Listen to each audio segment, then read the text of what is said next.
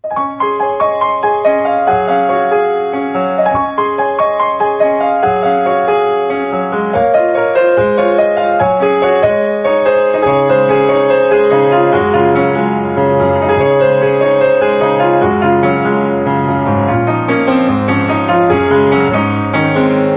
さん、こんばんは、ミッチェルです。いかがお過ごしでしょうか本日は8月の15日ということなんですけれども、しかしまあ、暑いね。この言葉を口にしたくないと思っているんだけれども、もう二言目には、暑いね。ということですけどもね。さて、えー、ミッチェルのラブミッション。この番組はですね、恋愛、そして夢をテーマに、みんなとさらにこうね、盛り上がりながら、前向きに楽しくいこうじゃないかというね、そんなコンセプトのもと、私、ミッチェルがつらつらといろんなお話をさせていただきます。はい、えー、今週もですね、先週に引き続きまして、お便りのテーマは怖い話ということでね、こちらもお楽しみにしていただきたいんですけれども、本日は皆様にね、ちょっとご報告がございまして、えええええええはい。ちょっとゆっくり話していこうかなと思ってる次第でございます。まあそれにしましても8月もう半ばなんですけどもね、暑さにも負けず、エアコンのかけすぎにも負けず、今日も楽しく元気にパワフルに行きたいと思いますので、皆様、お付き合いよろしくお願いいたします。今日もいろいろ語っていきますよ。ミッチェロニさんも来ますからね、よろしくお願いします。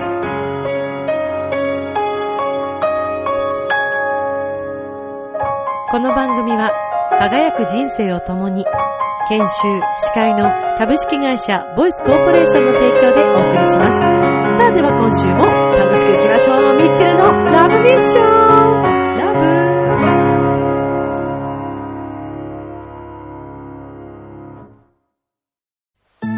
ああ、仕事でも上司に怒られっぱなしだし、女の子と出会うチャンスもないし、パッとしない人生だな。そこのあなた。人生を輝かせるにはまず自分磨きが大切。ボイスのプロデュースで変身した男性が先日ゴールインしたわよ。みんな個性があって当たり前。私がセルフチェンジのスイッチを押してあげる。さあいらっしゃい。後半へ続く。皆様、改めまして、こんばんは、ミッチェルです。いかがお過ごしでしょうか？ねえ。どうする？この、暑さ？言いたくないんだよ。冒頭にも言いました。言いたくない。暑いと言えばどんどん暑いと感じるので言いたくないんですけどもね。言わざる得ないという、このね、我慢できないくらいの。だって日中ね、外に出て、あの、どっかお店とか、えー職場からこう、外に出ますよね。その瞬間、まあ、その中では体が冷えるわけじゃないですか、クーラーでね。でも外出た瞬間、もう一瞬にして氷が溶けますよね。自分がもう氷だとしたら溶けてますよね。で、あの、空気が重すぎてですね、息がちょっとできないという、そんなこともないですかね、皆さん。東京連日これだけ暑い日って私、今まであったのだろうかと。あと毎年ほら、ね、今年はもう最高に、今までの中で一番最高にこう暑いですとか、おっしゃっておりますけれども、ということはやっぱ年々上がってるんですかね、気温はね。で夜になっても気温が下がらないでしょ一番不思議だなと思ったのがですね、夜11時ぐらいになると、うちの近所ではですね、セミくんたちが泣き始めるんですね。夜ですよ。夜11時。あの、私、昔はね、えー、田んぼがあったりとか、結構こう、子供の頃は、そういう自然もある中で育ちまして、夜なんかは、だからこう、網戸にして、外の風で、こう涼みながら寝た記憶がたくさんありますので、そんなとこだったんですよ、環境が良くてね。そう。で、夜って言うとさ、まあ、夕方ぐらいからまず日暮らしが鳴き始めるわけですね。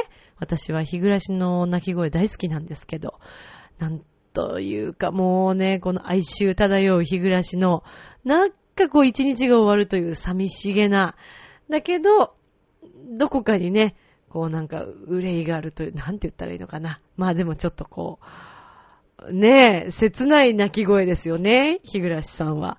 で、それがまあ大好きだったんですけど、その後はもう夜はカエルですよ。カエルさんたちの大合唱なわけです。なんですけど、こちらの方では、セミが夜に鳴くっていうのはどういうことなんですかね。で、もう私、あの、セミが嫌いと言ってしまったあれなんですけど、虫があんまり得意ではないんですね。で、昨日、昨日の出来事、まあこれ私の中で怖い話になりますけどもね、今回もテーマの。あのー、まあ、マンションなんですけど、エレベーター降りまして、普通にね、こう通路を通って帰ろうとしましたところ、セミさんがですね、ばったりこう倒れていらっしゃったわけですね。で、ね、セミさんもこう、生涯ね、結構短いですから、あ、大変だったんですね、と思いながら、こう、横を通らせていただこうと思った瞬間ですよ。ね。もう、不意打ちですよね。いきなり飛び始めるわけですよ、四方八方に。もう、びっくりして。で、もう、あの、ここは通さないぞとばかりにですね、飛び回るわけです。で、そのセミくんがもうバッタバッタバッタバッタもう壁とかにぶつかって、もうウィーンって言っている、そのお家の、えー、まあ、その、セミくんが泣いてた目の前のですね、お家の方はですね、あの、ワンちゃんを飼ってるんですけど、どうやらワンちゃんは玄関側にいるらしくてですね、そのセミの音にもうあまりにもびっくりしてずっと吠えてましたね。という、もう本当に怖い話ですよ。もうそ、そしたらもう通れませんから、私は。とりあえず一旦もうエレベーターに乗り込みます。戻りました。うわ、どうしようっつってもう一回一階まで行きました。一回行、もう一回また戻って、何やってるんだろうねっていう話ですよね。夜の11時ぐらいにね。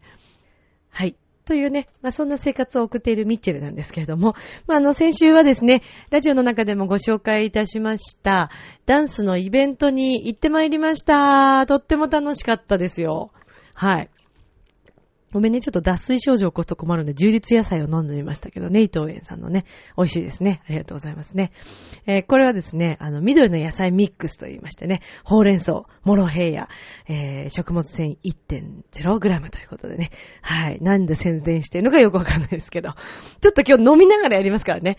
あの、ね、皆さんも飲みながら聞いて、夜だし、ほら、一杯ね、飲みながらっていう方もいらっしゃると思うし、一緒にちょっと飲みながら、ね、リラックス聞いてくださいね。リラックスして聞いてね。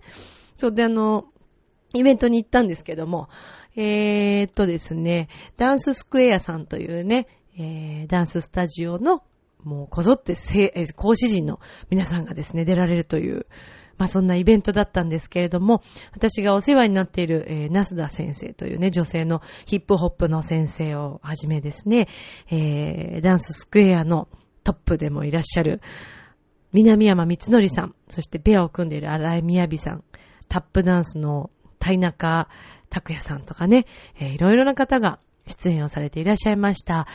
あのー、ストーリー仕立てに前半はなっていましてね、一人の少女がですね、夢を持って、こう、ダンススクエアにこう電話をしてくるというその音声から始まるんですね。そして、将来私はこう、テーマパークのダンサーになりたいんですっていうところからこう始まりまして。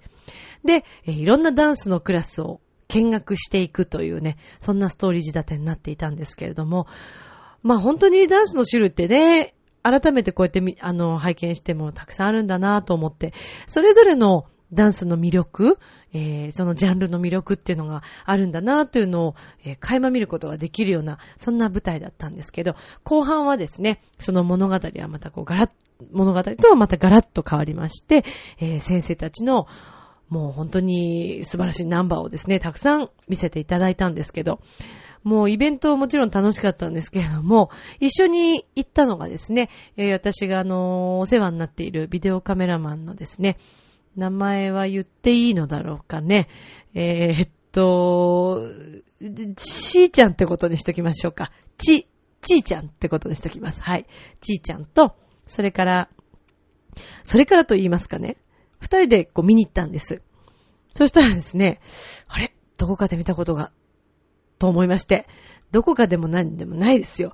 えー、私がですね、イベントでも大変お世話になりました。結婚のずっと前というメッセージ写真集の写真を撮られている写真家の野寺春隆さんがなんといらっしゃっていて、一人でですね、こうちょこんと座っていらっしゃったんですよ。野寺さんがこんなところにと思って。で、たまたま野寺さんのお隣が空いていまして、もうね、やっぱこう、なんていうんですかね、オーラを解き放っておりますのでね。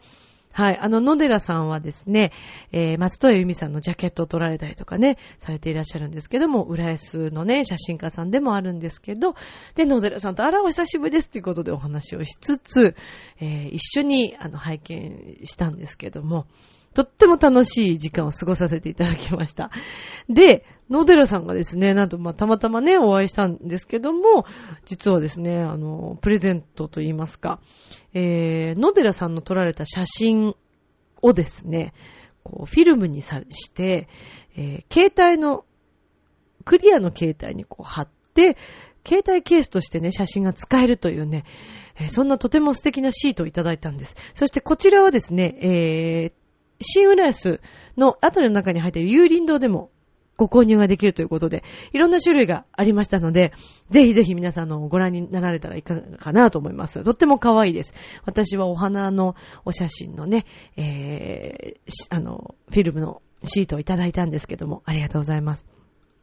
はい。まあそんな偶然が、まあ重なったりしつつですね、えー、当日ちょっと会いたかった、えー、チョアヘヨのですね、八方美人のめぐみさんには出会うことができず、はい。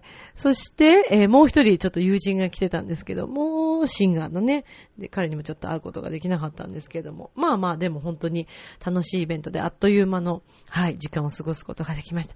まあダンスっていいですね。こう、改めてね、ああいうイベントとして見ると、今小学校がね、ダンスを取り入れてるっていうなんかわかる気がしますね。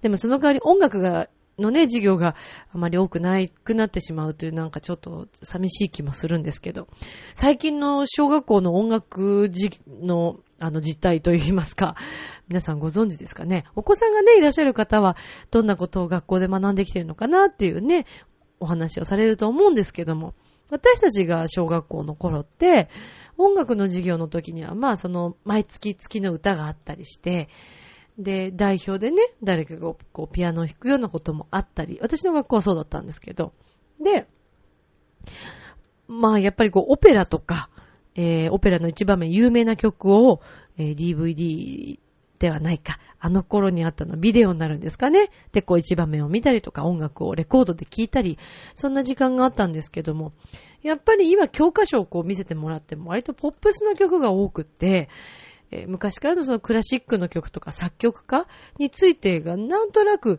昔より触れてないんじゃないかなという気がしてるんですよね。でも、クラシックって、あの、バレエでも、ダンスでもそうだと思うんですけど、基本のものってやっぱクラシックだと思うんですね。だからそこを、ちょっとでも触れると、あ、どうしてこの作品たちが今でもね、こんなに長く、もう何百年前の曲が今も愛されて、残ってるのかという、その理由がわかるんじゃないかなと思うんですよね。だから、クラシックもね、えー、皆さん、ね、機会があったらというか、まあ、小学校とかではね、いっぱいいっぱい聞いてほしいなと思うミッチェルの希望があるんですけど、私としてはだから今後ね、なんかそういうイベントができたらなぁなんて思っていつつ、まあなので私自身も、ポップスの中に少しクラシックを取り入れるというね、活動を、まあ、しているんですけども。まあそんな中で、今日ですね、私は皆さんにご報告があります。結婚じゃないよ。違いますからね。ラブミッション、恋愛大きいミッチェルですけど、結婚ではありません。えー、でも、恋愛に関してのお話です。付き合ってる人がいるとかではないからね。前置きって、早く言いなさいよと。私、この度ですね、まあ、いろいろな事情と、いろいろなですね、えー、ヒントをいただいたことにより、あるグループと言いますか、えー、イベントを今後企画していこうということを決めました。そして、えー、その名もですね、日本妄想恋愛協会というのを作ってみました。イェーイ えー、いずれですね、これ、あの、いろいろ参加者を募っていこうと思ってますので、ラジオを聞いている皆さんの中でもご興味のある方いらっしゃったら、あの、ね、お便りないし、ちょっとそのイベントに参加してみようかなと思っていただけたら嬉しいんですけども。まあ、なぜ今回このような妄想協会、ミス、うん、恋愛、まあ、恋愛に限らないんですけども、まあ、私のところでできるだけ恋愛を妄想していこうという、そんな、えー、協会となっております。で、なぜかと言いますとですね、まあ、やっぱりみんなね、特に女性の、あのー、方はそうだと思います。恋をしてる時とか、好きな人を考えてる時って、もう一番やっぱり幸せな時間なんじゃないかなと思うんですね。えー、仕事を忘れてしまうぐらいとか、我を忘れてしまうぐらい、どっぷり浸かるところって、恋愛って多いですよね。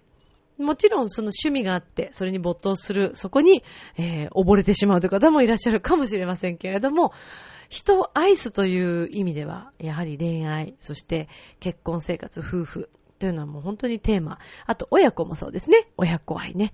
で、えー、私はですね、いろいろまあ、この教会を立ち上げるにあたっていろいろ思っていたことがずっとあって、まあ何か恋愛に関することを、あのー、アピールしていって、もっともっとこう、恋をたくさんしてもらえるような国にしていきたいというのがあったんですけども、何せですね、私自身が、あの、歌だったり、ピアノだったり、レッスンをね、させていただいてるんですけれども、あの、最近ですね、想像する力というのがですね、お子さんに限らず、ちょっと大人の方も減ってきてる気がするんです。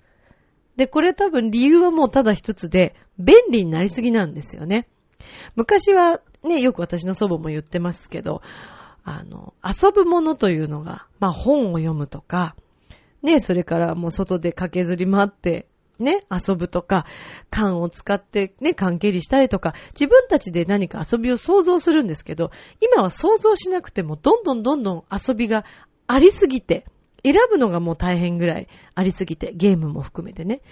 だからね、考える力というのはとても減ってる気がするんです。で、あの、私がお世話になっている先生もおっしゃってたんですけども、昔は、例えばその大学に入って勉強するにあたっても、辞書を引くしか、まあ方法はなかったわけですよね。昔の先生たちの時代は。電子辞書なんてないから。でも、今は電子辞書があるから簡単に調べられるでしょ？でもそうするとね、あまりにも簡単すぎて、しかもネットを開けば、えー、歌詞の内容の意味とかまで書いてあっちゃったりするので、海外の曲がね。そうするとやっぱり自分で考える能力がもうそこで立たれてしまうわけですね。一つの単語を調べてみても、辞書を引いて、見て、いろんな意味が書いてあって、自分で解釈して、じゃあこういう意味なのかなって考えるところを今省いて、もうすぐにわかるという、まあそんな便利な時代なんですよね。で、それがいいというところもたくさん利点もあると思います。うん。そう。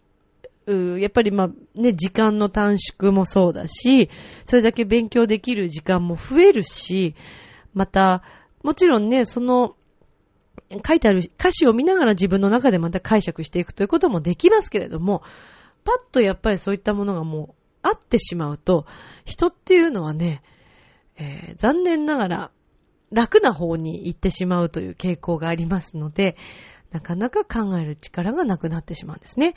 で、そうすると、私が自分がレッスンを受けてきた時代なんかは、もう、もちろん先生たちはですね、いろんな先生たちは想像で言うわけです。歌を歌うときにですよ。わかる方はわかるかもしれない。ファックスの紙が前にこう、昔のタイプね、今みたいなスーッと出てくるのではなくて、ズズズズズズズッとこう前に出てくるような、そんなイメージで歌あの、声を出しなさいとか、え？ってね、思う方もいらっしゃるかもしれないんですけど、長く歌をやってるとその意味がすごくよくわかるんですね。で、やっぱそれだけ考えるんです。それってどういう感じなのかな？どういう雰囲気なのかな？で、あの、クラシックっていうのは口の奥をこう開けたりとか、天井を開けて、あーっていう発声法がね、えー、高い音を出したりするときにこう開けるんですけども、それも、その天井どんな風に開けたら、こう、あくびの声をしてくださいとかね、よく言われるんですけど、あくびをする瞬間ってどうなんだろうってね、ほら、こうやってね、やったりとかするわけですよ。想像するでしょ？だけど、最近はほら、本もいっぱい出てるし、もっと便利になっちゃう DVD もあるしさ、そうすると考えないんですね。ね？で、これはもちろん恋愛にも言えることで、昔は携帯電話なんぞありませんさ。ね、ポケベルとかね、流行った時期もありましたけれども、直接連絡を取るっていうことができなかった時代は、家に電話をするわけですよね。そうするとね、友達も話してました。私、ちょっと年上の友達が。昔のその良さというのは、電話をかけて、うわ、お父さん出たらどうしようとか、相手のね、女の子のお父さん出たらどうしようとか、本人が直接出てくれたらいいなとか、お父さん出たらどんな風に喋って、どんな風に説明しようかな、どんな風に言い訳して話そうかなとか、考えるじゃん。でも、直にみんな携帯持ってるから、そのまま連絡取れちゃうでしょ？ね？え。これが便利というものの、いいところと、よろしくないところもやっぱりあるわけですよ。で、恋愛に関してもそうすると考え方がどうしても少し乏しくなってしまって、まあ最近の事件も含めてそうですよね。なんでそんなことで、ねえ、あの人の命を奪ってしまうのだろうというような事件が多いというのも、その一つなんじゃないかなと思うんですね。妄想力、想像力が乏しいという。最近あった事件もそうですよね。えー、中学生ぐらいでしたかね。あの、集団でね、女の子の命を奪ってしまいましたけれども、LINE を使って、ね、その経緯をこう書いたりとか、普通だったら考えられないですよ。まあどういう事情があったのかわからないから、なんとも言えないけども、でもね、やっぱり、考えればわかることだと思うんです。それってどういうことを自分がしてしまったのだろうかと。で、私が思ったのは、妄想力を高めることで何か脳にいい刺激があるのではないかとか、そして、例えば、あの、冷え切ってしまった夫婦生活というのもあるかもしれません。そこに妄想力、想像力を働かせることで、自分自身の考え方が明るいものになったり、プラスな方向に行けば、ね、一緒にいて、もっと幸せな時間が楽しめるのではないか。もっと幸せな恋愛が、夫婦生活ができるんじゃないか。そして将来的に大きなビジョンとか夢がね、考えられる、見られるのではないか。という、そういう思いも込めて、あの、ちょっと若干くだらないことを真剣にやるというね、えー、ちょっと三浦淳さん的なね、私大好きなんでね、はい、その路線で、あのー、この教会をね、立ち上げてみたいなと思ったわけです。で、もちろんその妄想していろいろみんなで話し合ったりとかレクチャーして考えていくっていうのもやりたいんですけども、あとは交流の場所として広がったらいいなというふうに思ってるんですね。それぞれの場所、それぞれのフィールドで活躍している人たちが、あ、こういう考えを持ってる人なんだとか、この業種の人たちはこういう考えになるのかなとか、もしかしたらそういうね、ある意味、偏りって言ったらちょっと偏見が、言い方として偏見があるかもしれないけど、例えばそうだな。うーんと、答えを、もう1たす1は2って出さなくちゃいけないお仕事の方たちもいますよね。今すぐパッとどれとは出てこないけど。で、そういう方たちが出す妄想のイメージ、どういうことを考えるのかっていうのと、もうひたすらこう、ミュージシャンとかね、えー、いろんなこう、ファンタジーが頭の中で想像するミュージシャン。まあ中にはそうじゃない、計算して演奏するミュージシャンもいますから、まあそれによってもこういろんなね、偏りが出てきたりとかして、お互いにそれを共有するって面白いんじゃないかなと思ったんですよね。でね、最終的にはこれが日本はもちろん地球上が幸せに包まれて愛でいっぱいになって平和になったらいいなというのが私のビジョンです。だからいずれは、これ夢ですよ。あの、世界のね、方々との交流の場所にも広がったら楽しいんじゃないかなっていう思いを込めて、えー、日本妄想恋愛協会というのをね、作りたいと思ってます。もうすでにですね、えー、何名か力強い助っ人がもう、はい、おりまして、まあこれからイベントとかいろいろ考えていこうかなと思ってるんですけど、Facebook ないし、まあいずれホームページ作れたらいいなと思うんですけど、まあね、これから徐々にいろいろ考えていきたいと思っていますけれども、もう早速皆さんにはご報告をしたいなと思いましたので、いち早くこのラブミッションを聞いた皆さんが知る、知ったことになると思います。はい。この8月15日、記念すべき日ですね。重大発表ということでね。はい、えー、お伝えをさせていただきましたけれども。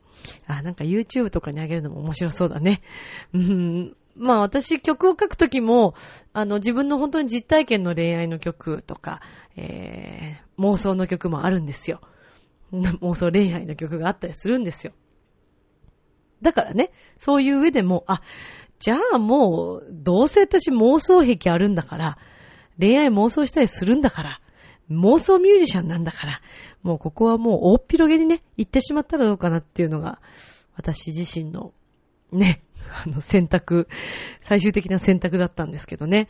まあ、ただ、いろんな方が関わることによって、うん、いろんなものが生まれるだろうなというふうに私は今とても楽しみにしておりますので、えー、一緒に何かやってみたいなと、この妄想恋愛協会、協力してみたいなと思われる方いらっしゃったら、ぜひ、ぜひお便りでいただいても構いませんし、私に直接メールをいただいても構いません。ちなみにですね、ミッチェルアットマークチョアヘオ .com は、私の方にも直接メールは来ますから、あの、遠慮なく皆さん連絡くださいね。私の、えー、パソコンの方に直接メールが届けられますから。はい。えー、もう一度言いますね。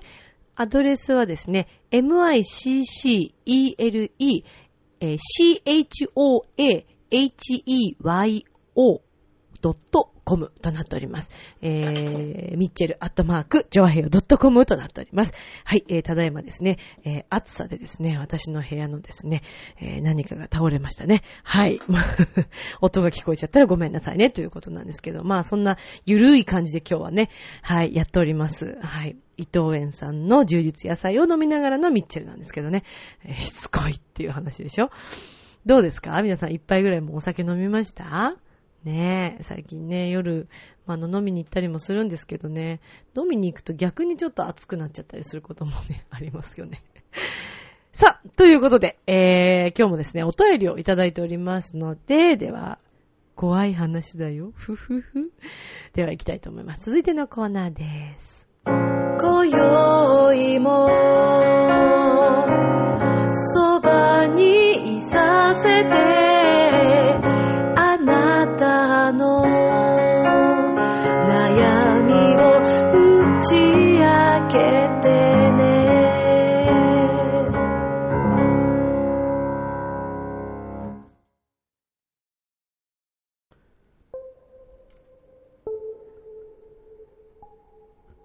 さて。いや、今日はね、夜撮ってるんですけど、タイム的にね、タイムがあんまりよろしくないんですよね。牛蜜時が近いので。だから大丈夫かなってちょっと恐る恐る、なんとなくビクビクしながら今日はお話ししますけども。まあお便りをいただいております。まあ今回もね、怖いことがテーマという、怖いお話がテーマということで。じゃあまず1通目から読ませていただきます。何話の弱々しい乙女さん。言い方じゃんっていう話でしょ？ご当地キャラ総選挙で千葉県船橋市の非公認キャラふなっしーが初代チャンピオンに輝いたとのこと。おめでとうございます。以上です。はあ何話のよいよし乙女さん、ありがとうございますなんですけどね。気持ちはすっごくありがとうございますなんですけどね。えー、ある意味ね、これも怖い話ということでね。でもね、ふなっしーってそうなんだよね。非公認なんだよね。でもすごい人気になっちゃってね、大変ですね。はい。ありがとうございます。まあ嬉しいですよね。あの千葉県のね、船橋市のキャラクターということで、まあ、非公認なんですけどね。はい。ありがとうございます。じゃあ続いていきたいと思いますよ。ねこんなところで音が鳴りますけど、むつきげんやさんからの、はい、お便りです。前回に引き続き、怖い話を募集中のミッチェルさん、チャオ。自分、霊感ないので無理と思ったのですが、一つ、ねびっくりするんだよね、これ自分で。一つありました。怖い話なのか、不思議な話なのか微妙ですが。ん？え？え？今の音は何？もうやだ、怖い、本当に。今音しましたよね。ちょっと、チェックしていいですか？私これ一旦。はい、すいません。あのー マジ怖いです。今日はやっぱり。やっぱこの時間良くないよね、この話ね。いや、何の音だかわかんないんですよね。パチッと。ほら、よくね、そういう音、あの、怖がらせてるために言ってんじゃないからね、私これ別に。今本当に、まあ私が今ビクビクしてるからこういうことになって、なんでこんな私興奮してんのかわかんないけど、この時間に。まあとりあえず、まあ読みます、続きを。はい。で、なんだっけ？はい。えー、っと、ごめんね、むつきさん。えと思ったのですが、霊感なので無理と思ったのですが、一つありました。怖い話なのか、不思議な話なのか、微妙ですが、子供の頃の体験です。夜中、ふと目が覚めると、天井が近いんです。まるで空中に浮いているかのように、天井が目の前に広がっています。でも、天井にある電気の傘はものすごく遠くに見えています。幽体離脱かな？とも思うのですが、それなら電気の傘も近くに見えるはずだし、いつの間にかこの体験はしなくなりましたが、当時は夜寝るのが怖かったです。ほんと、何だったんでしょうね？というね、むつきさんからのお便りなんですけど。まあ、幽体離脱ってあるって言いますよね。私の友達でも幽体離脱をしたという方いましたし、うん、いるいる。あと、あの、金縛りは私も体験してるので、あるんだなぁと思うんですけど、よくほら疲れてるとそうなるんじゃないかっていう噂もありますけど、実際のところどうなんでしょうね。わかんないよね。まあ私もね、怖い話いろいろあるんですけど、いろいろっていうか、この間もね、お話ししたんだけどね、いろ、思い出してみたんですよ。あと他なんかあったかなと思って。で、まあ、思い出しているとですね、まあ、ちょくちょくなんかあるなと思って、えーと、昔ね、まあ、住んでた実家の、ある一箇所の部分、場所がですね、私すんごいいつも気になっていて、それ小さい頃はそんなに気にならなかったんだけど、ある時を境に急にですね、まあ、家でね、えっ、ー、と、幽体離脱じゃなくて、あの、金縛りか、に会ったことがあったので、まあ、その後なのかなうん。えっ、ー、と、すごくね、人にこう見られてる感じになることが増えたんですよね。そうなんです。だからもう、気になっちゃって気になっちゃって、ねえ。それからはだから、大人になってからも、時々ね、外、もうあの、実家出た後とかもたまに遊びに帰ったり、泊まりに行ったりとかする時も、なんか気になっちゃって、なんかね、そこにゆっくり夜は入れられないっていう、そういう記憶がありますね。あとはなんだろうな、あ、そうそう、えっ、ー、とね、臨海学校ですね。えー、もう一個だけじゃお話ししましょうか。はい。もう一個だけ。嫌だなと思う方は飛ばしてください。はい。まあ、結局のところ最終的には何だったのかがわからないっていう状態だから確信はつけないんですけど、えー、っとですね、中学校の時、臨海学校があったんですよ。で、毎年恒例で行くその臨海学校の場所っていうのがありまして、まあでも必ず1年に1回になるようになってるのかな。うん、私も1回しか行った記憶がないから多分そうでしょうね。で、その臨海学校行く場所、泊まる場所っていうのが民宿みたいなところなんですけど、まあ貸し切りの、そんな大きくないとこで。場所はまあ静岡県の某所とだけ言っときましょうか。はい。で、まあもう到着した時もですね、あんまり天気が良くなかったんですけども、まあまずすごく気になったのがですね、私たちみんなで横にこう、全員、ほぼ全員が女子校だったんでね、全員が布団をバーって並べて、クラスごとにこう寝寝るというような、そんなお部屋だったんですけども、私たちの部屋からですね、そんな近くないんですけど、お墓が見えるとこだったんですね。これがまた。ええで、私はもうその当時から結構そういうの敏感だったので、これはちょっと嫌だねっていう話をまあみんなにしてたんですね。まあそれも良くなかったんでしょうけど。でまあまんまとですね、初日、二日目かな。まあザーザー降りの雨がまあ降ったんですよね。で夜、まあ先生見に来ますよね。ちゃんと寝てるかどうかって。で最初はみんなふざけて、そう、ふざけてさ、枕、枕投げはしなかったけど、みんな恋話したりとか、ね、なかなか寝ない、寝ないわけです。寝つけないわけです。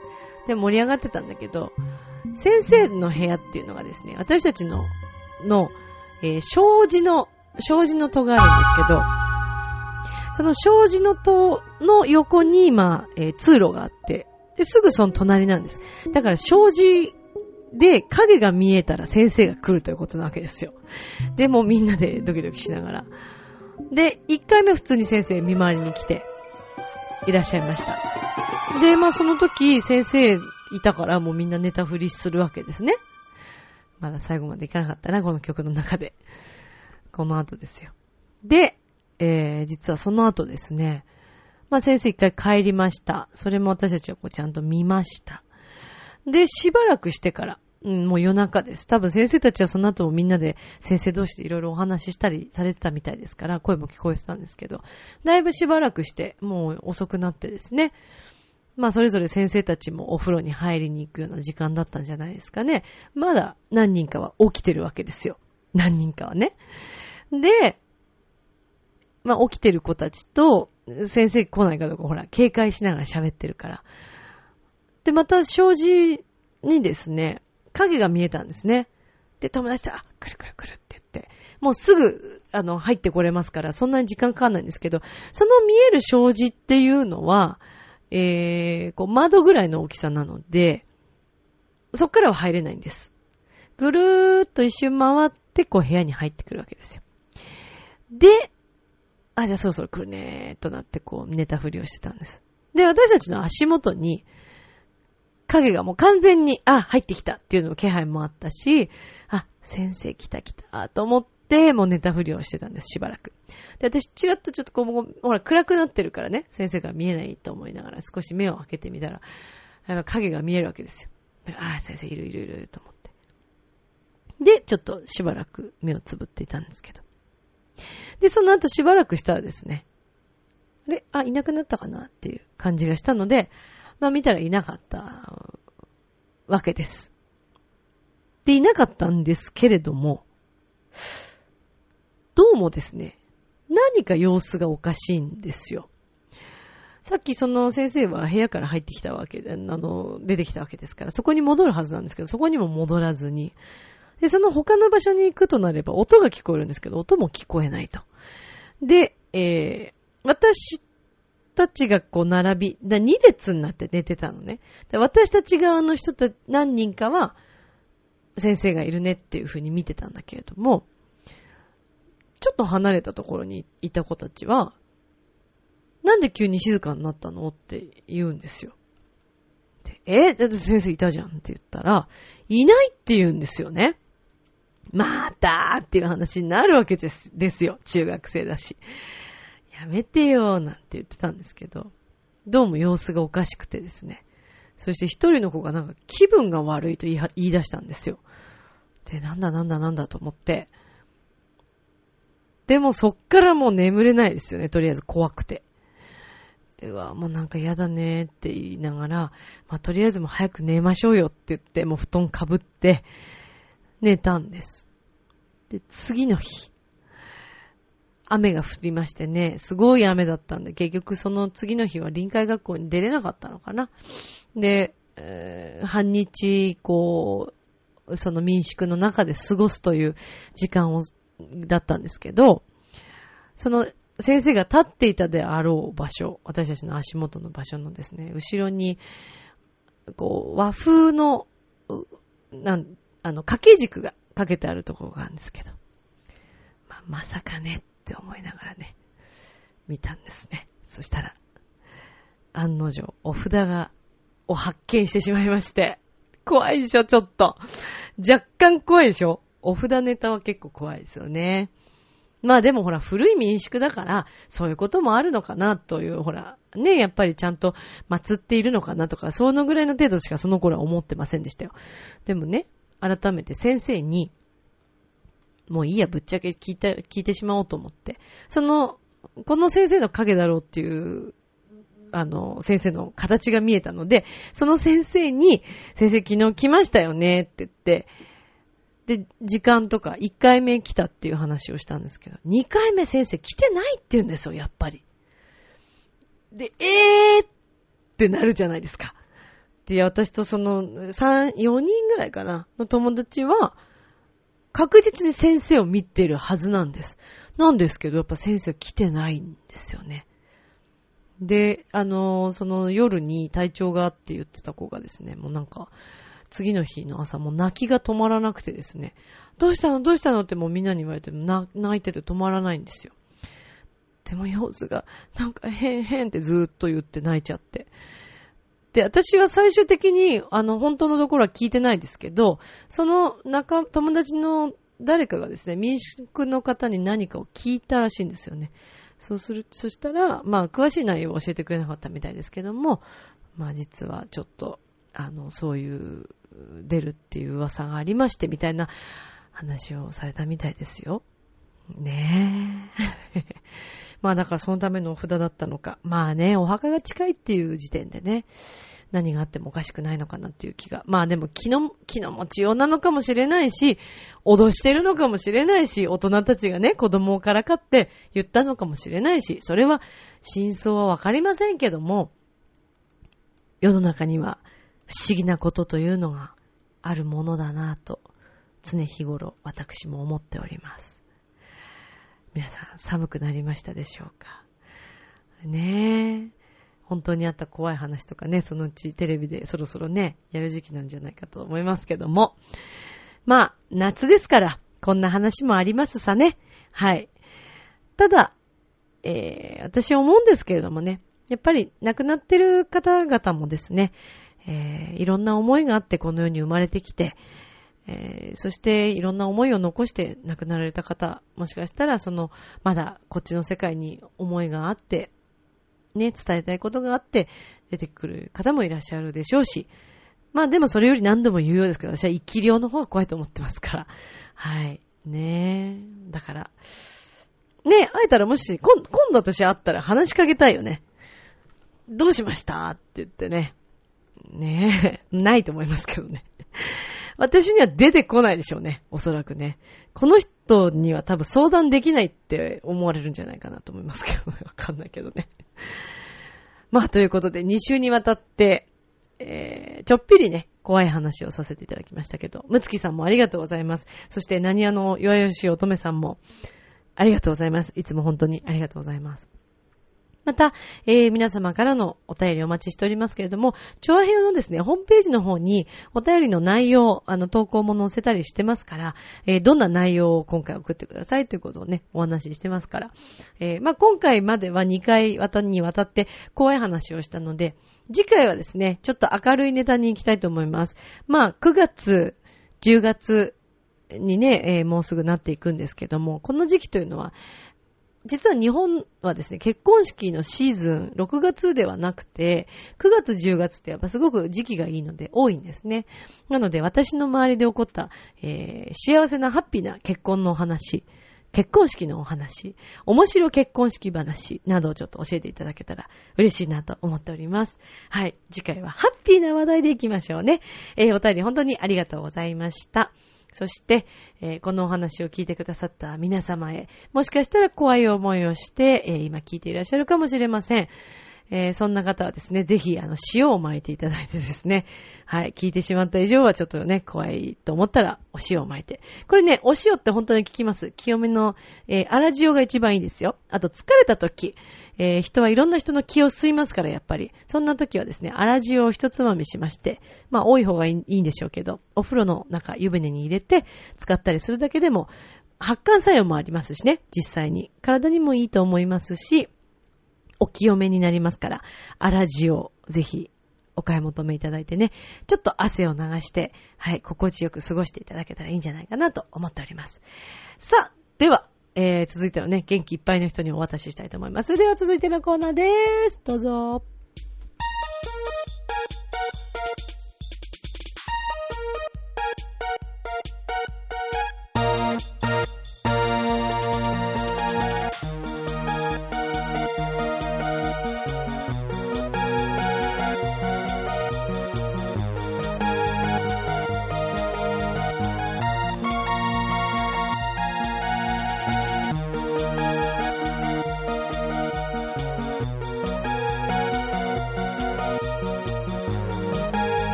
皆さんこんばんは、滝川栗林です。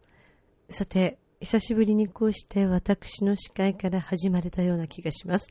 滝川栗林です。さて、このコーナーでは、イタリア語を使って、ミッチェローニ解説員が皆様に恋愛表現をしていくという愛情表現のコーナーとなっています。今日もお付き合いいただきたいと思いますので、よろしくお願いいたします。ちなみに私の夏の過ごし方は、フランスの海岸で、彼とバカンスです。滝が栗橋です。では、えーご紹介したいと思います。イタリア・サンマルコ近くにお住まいのミッチェローニ解説員です。ミッチェローニさん、お願いします。あんでもねえんだけどさ、はいあんでもねえんだけどさ、何ですか？あの、ちょっといいですか？えー、っとね、バカンスを彼と過ごしますっていうことをあえてわざわざここで公表する必要がありますか？あるんですか、えーそうですこのね。、公の場でね、はい。インターネットラジオというものを通して、チョアヘオ .com を通して、はい。ラブメーションを通して、これ愛情表現を通して、わざわざ、滝川栗林さんと、はい。うちのこの AD の柳とのバカンスがどうとかこうとか、特に、ミチェロには聞きたくないね。あ、そうですか。ん聞きたくないよあ。まあ、あの、ミッチェロニさんに別にお伝えしているわけではなく、あズドンリスナーの皆さんにうん、私と柳島がどうなったかという、うん。その点をですね、はっきりさせるために、こうして改めてご紹介をしたんですけれども、何かいけないでしょうか？いや、まあ、いけないでしょうね。あの、あ別にそんな報告を受けたからって、ええ。ー、何か、いいことあるんですか？それを、いいいリスナーの皆さんが聞きたいと思っているの？滝川さんは？どうなの？言ってみたい。言ってごらん。えーここで、ちょっと、ポンって言ってごらん。ポンって。ポンってですか？うん、そう、ポンって、ポポあンって。の、そうですね。うんリスナーさん的には、うんあの二人その後どうなったかなって気にしてくれてるんじゃないかなって、そういうふうに、そのように考えているんですけれども間違いでしょうか？あ間違いだと思うんですよあね特にあの、ラジオの番組を通してあなたたちの恋愛がどうとかこうとか、ワイドショーじゃありますしね、まあ特に聞くね気持ちはないとめっちゃらには思うんだよね。あそうですかそうなんだよね。私はいいと思うんまあ、ですけども。そうだね。えーうんまあ、いいんじゃないですか、バカンス。楽しかったということですね。えー楽しかったですねミチローネはね、今年のバカンスこれからまあ取るんですけれどあも、そうですかちょっと夢がありますね、今僕の中でね。夢ですか？ええそうです。どんな夢でしょうよくぞ、うん、よくぞね、滝川さん聞いてくれましたね。あのね、僕の中気になでりますから夢というのは、ドレーマーというのはね、ええ。えーそう、夢見る人というのはね、いい夢中より帰いいりてです。ってね、歌わなくて。あ夢見はいる人っていうこと。で歌わなくていいですよ。あ僕はね、何がしたいかというとですね、はい。えーリポビタンデーの CM のようにですね、はいファイト一発っていう感じでね、はい。あケイン君とかが今こうね、あの崖でこう手を取り合ってますね。あんな風にロッククライミング的なことをね、あの一度試してみて、ロッククライミングをしながらですね、ファイト一発って言うっていう、それだけが僕の望みですね。これが今年の夏の望みとなっております。以上です。いや、いや、あの、以上です。というか、まあ、え？そんなことがしたいんですか？したいよ。そうだよ、みちるにしたいよ。がしたいということなんですか？うん。あの、ファイト一発、この夏も一発、僕の人生も一発。いやとそうとは言ってそういうふうにないですけどあの、やっていきそんなたいなという、に自分そういうふうに思ってるね。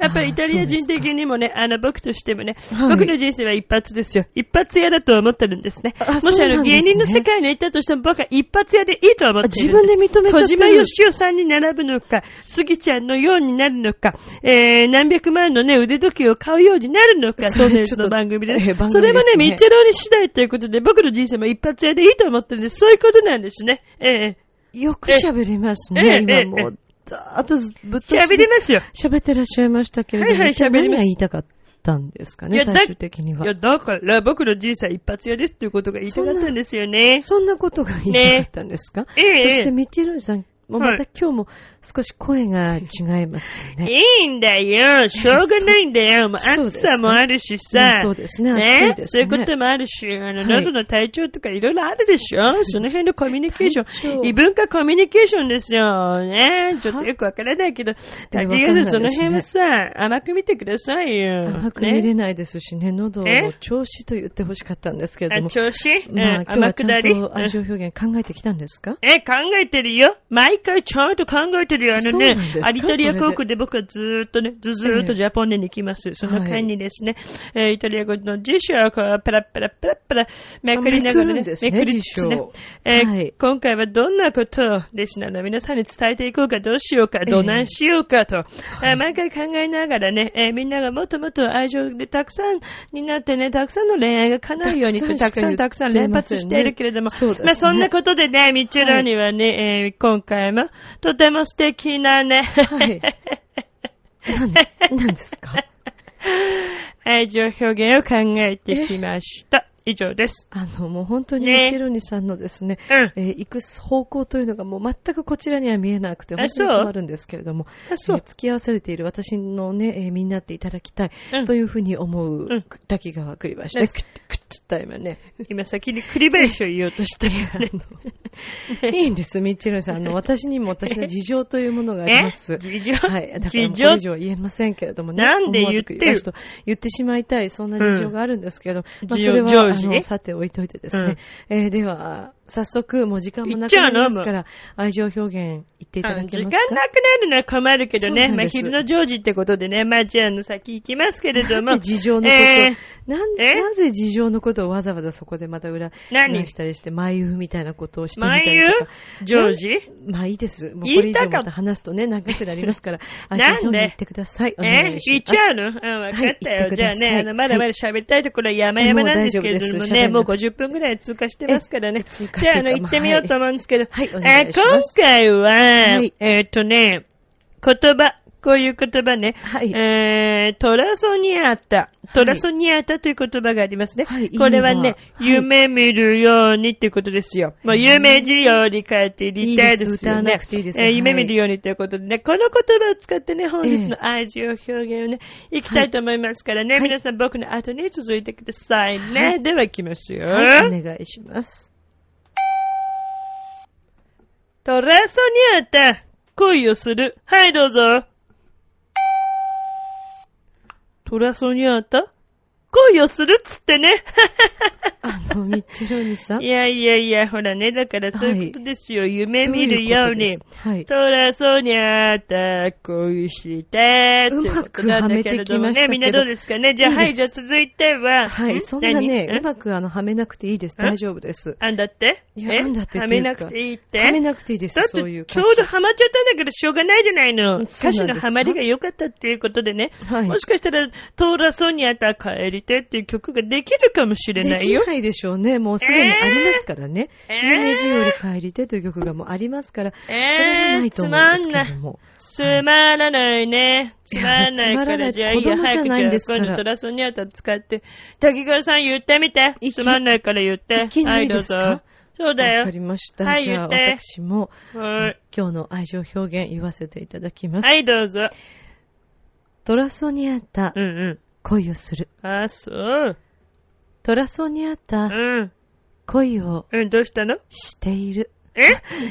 いかがでしょうか？ちょっと待って、えーっと、恋をしているっていうふうに勝手にあの最後の語尾のところを変えているんだけれども、えーそれはうちの AD の柳との恋をしている夢見るようにという、そういう意味ですよ まあね。そういうことねトラソニアタのように恋をしているという、そういうことですよそうね。ですね、そういうこと。あなんか来たよまたどうしたんですか？何？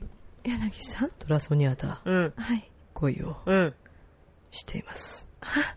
サンキュー。バカじゃねえの？お前だから。いやもう AD だって言ってるでしょ？あなたはなんでそうやっていつもいつも、えー、道の邪魔をするのですかね？いや、そんなつもりはそして、うまいとこでこのエンディングを入れてきたね。そうですね柳ね、腕上げてるよね。ですよねそこは褒めてあげるけどね。いやー、サンキュー。お前、です。おもうそれしか言えないの？この人たち。てか、そうやっていつも会話してんの？サンキューって。わかんないけど。チャねえ、楽しんでる？諦めたりしてない？チョアヘオ .com を聞いているそこのあなた、ミッチェルと一緒にラブミッション。なんだか釣られてきちゃったよ。なんであんなイケメンまでいるんだ？あなた自分を分かってる？第一印象って何で決まるか知ってる？コミュニケーションの始まりは何だと思う？お？誰でも変われるチャンスはあるのよあるのよそれから数ヶ月後、自分らしさを自分で見つける。なんて素晴らしいんだ。恋も仕事も今最高にノリノリだぜ。スイッチをします。ボイスコーポレーション。明日もスマイルでラブミッション。今日もありがとう。ジョアヘヨ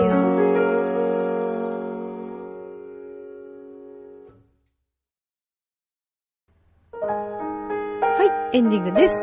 ということで、えーミッチェルお兄さんもね、なんか、ねえ、寂しそうでしたけど、まあしょうがないよね。柳くんと滝川さんはね、ご結婚されるっていう予定になってますからね。はい、ということで。さて、今日もお楽しみいただけましたでしょうかまた皆様からのお便りお待ちしております。